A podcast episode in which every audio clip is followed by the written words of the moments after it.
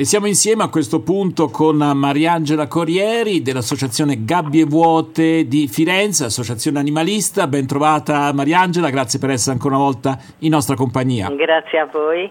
Allora, eh, prendiamo in considerazione un tema che eh, ha fatto molto discutere, poi insomma succedono tante cose, i giornali parlano in abbondanza di un certo argomento poi sparisce dal radar perché insomma ne arrivano perché tante questioni esatto è un po' questo è il vizio della, del, del, del, della, comunicazione mediatica ma forse anche inevitabile parliamo di carne artificiale carne sintetica ecco. il termine è già motivo di discussione di ma discussione insomma perché non è vero non è carne sintetica sì. perché carne vera, autentica, mm. prelevata da animali, dalle cellule staminali di animali vivi senza far loro alcuna sofferenza e poi cresce in, in questa in questa struttura di laboratorio come può crescere sulla, sul corpo di un animale. Allora, questa carne è fuori legge in Italia, è l'unico paese al mondo, al se non sbaglio, che ha già, preso,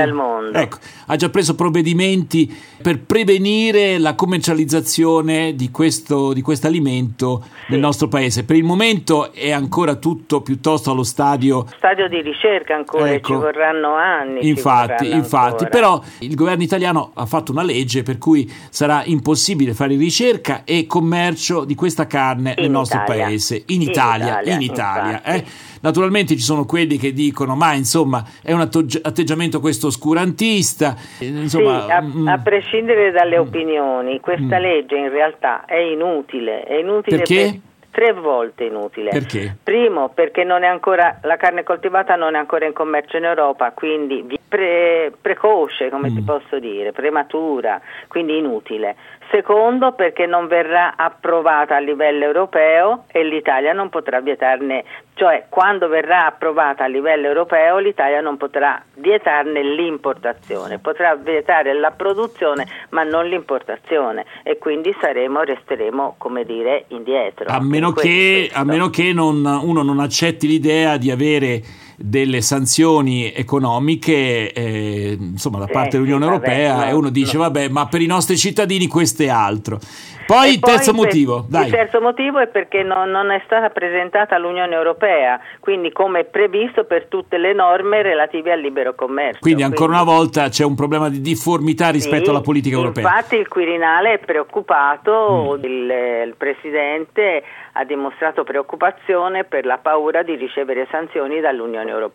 Però, ecco, detto questo, che fa parte giustamente di una serie di preoccupazioni di ordine legale, c'è un problema di fondo, e cioè se la carne sintetica, artificiale, coltivata, chiamiamola come ci pare. Clean meat, il suo nome internazionale, clean meat, cioè che vuol dire carne pulita. Carne pulita, e già questo è il segno di un giudizio positivo. positivo Chiaro che sì. dire carne sintetica è, insomma, evoca no, altro. Eh, esatto. No, è, è una forma di ignoranza. Va bene, però diciamo, questo è un aspetto formale che sul piano della comunicazione è importante, però entriamo nel merito, e cioè Insomma, eh, che cos'è la carne coltivata? E soprattutto se non ci sono motivi giustificati per preoccuparsi, insomma, che entri nell'alimentazione umana ma senti, questa carne entrerà in commercio dopo la ricerca che io credo durerà ancora una decina d'anni, a, a, a prescindere dal fatto che a Singapore e in Israele viene già commercializzata e viene servita nei ristoranti, però ogni paese può fare quello che vuole, no? il nostro l'ha proibita e quelli invece l'hanno incentivata. Mm-hmm. Però a prescindere da questo non potrà mai essere messa in commercio se non raggiunge le caratteristiche nutrizionali e quindi la sicurezza alimentare, primo, quando sarà abbassato il costo, perché il costo ora è sempre molto elevato, e poi quando l'EFSA non darà il suo benestare alla commercializzazione. Di conseguenza questi tre ostacoli dovranno essere superati per mettere in commercio questa carne. Quindi nel momento in cui evidentemente ci porremo davvero il problema a livello europeo, se commercializzare o meno, sì. vuol dire che eh, le autorità eh, sanitarie avranno già dato sì, il via libera. Sì, se esatto. lo daranno, eh, perché poi appunto è no, tutto da vedere. lo daranno, certamente, però mm. ci sono tanti paesi che stanno sviluppando la ricerca, mm. gli Stati Uniti, il Canada, la Spagna, la Germania, l'Inghilterra, insomma tanti, ta, poi quelli che ho già citato, tantissimi paesi stanno sviluppando la ricerca, evidentemente non lo so, fanno soltanto per la pietas nei confronti degli animali, che a me mm. come animalista e a tutti quelli che rispettano ogni forma di vita preoccupa ma lo fanno soprattutto per l'ambiente, per le questioni ambientali. Io vedo che eh, dunque il quotidiano Libero ha pubblicato un articolo in cui presenta 10 motivi per cui è bene non mangiare bene.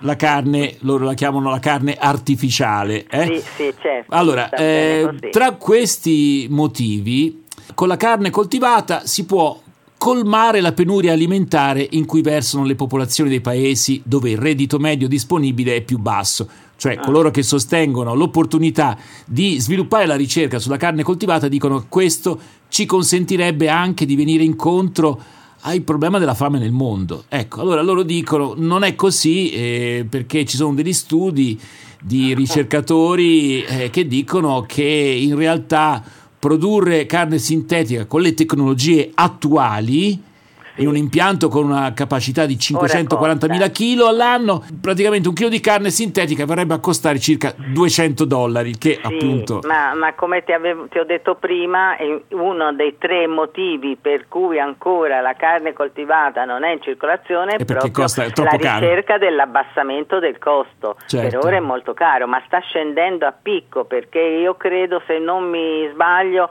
che la prima cotoletta, chiamiamola così, di carne coltivata non so sia costata tipo 200 mila dollari, roba del genere. Un, un... Il processo di produzione della carne artificiale nei bioreattori produce emissioni che sono da 4 a 22 volte maggiori rispetto a quelle generate dalla carne bovina naturale. È un'obiezione. Allora, intanto tutte le obiezioni le fa la Coldiretti, naturalmente. E, e attra- attraverso ISPRA o istituzioni mm. come il ministro Lollobrigida e quindi non da scienziati indipendenti di uh, università. Beh, qui però si parla di Università della California, di Davis. Eh, una, mm, sì, non, non, non, so, non conosco mm-hmm. codesta, perché se ci fossero eh, delle emissioni o cose del genere superiori, come dicono loro, certamente non, non ci sarebbe quel benestare dell'EFSA che alla commercializzazione che noi tutti ci aspettiamo. Ecco, l'altro fattore naturalmente, ne abbiamo già parlato, è la possibilità che eh, un tipo di carne come questa possa essere potenzialmente nociva. Allora si ah. Beh, insomma, bisogna eh, veramente fare attenzione e introdurre il principio di prevenzione. Infatti la ricerca del, di raggiungere delle caratteristiche nutrizionali e quindi la sicurezza alimentare è una delle preoccupazioni dei ricercatori di questo alimento. Quindi non si tratta di precipitarsi no, a, a, mettere no, in commercio. Assolutamente, è un'assurdità cominciare subito a dire no quando ancora questa carne coltivata non è, come dire, non ha finito il suo percorso.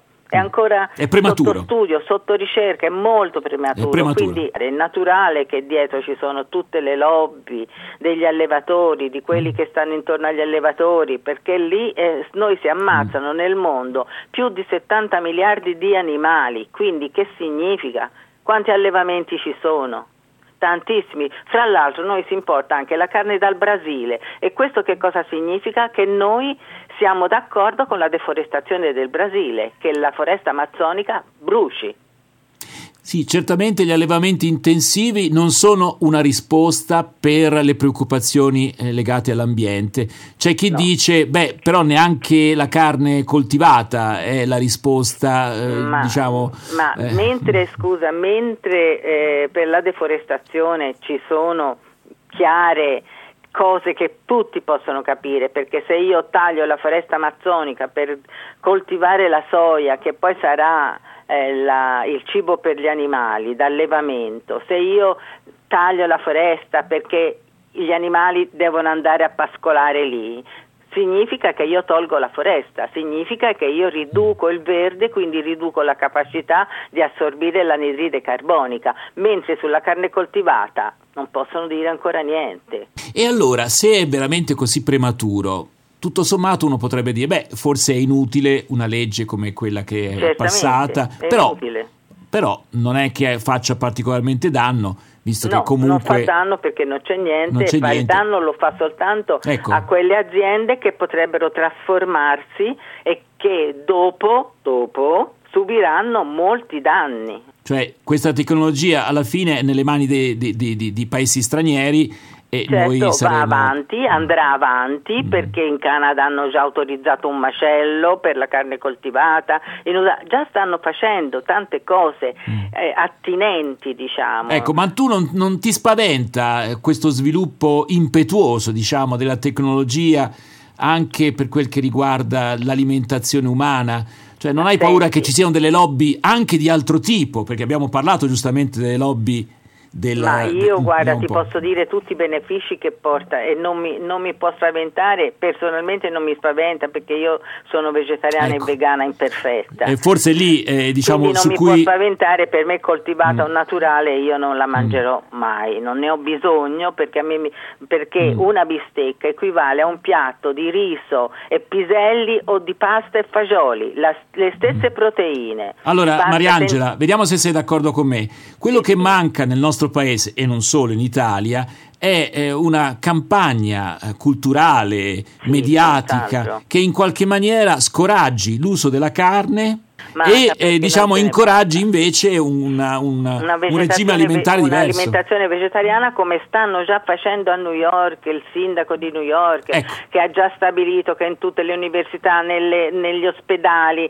nelle scuole, in tutti i servizi pubblici, le istituzioni pubbliche sarà carne vegetale, plant based come si dice. Quindi carne vegetale significa che somiglia alla carne ma in realtà è... No, non solo carne, tutto, una, un cibo vegetale, tutto, un cibo vegetale. Ecco. In Germania il ministro della salute che è un epidemiologo, e questo già ti dice tanto, perché le epidemie, lo dice la FAO, l'ha scritto la FAO, che gli allevamenti sono un vivaio di malattie emergenti, ha scritto la FAO.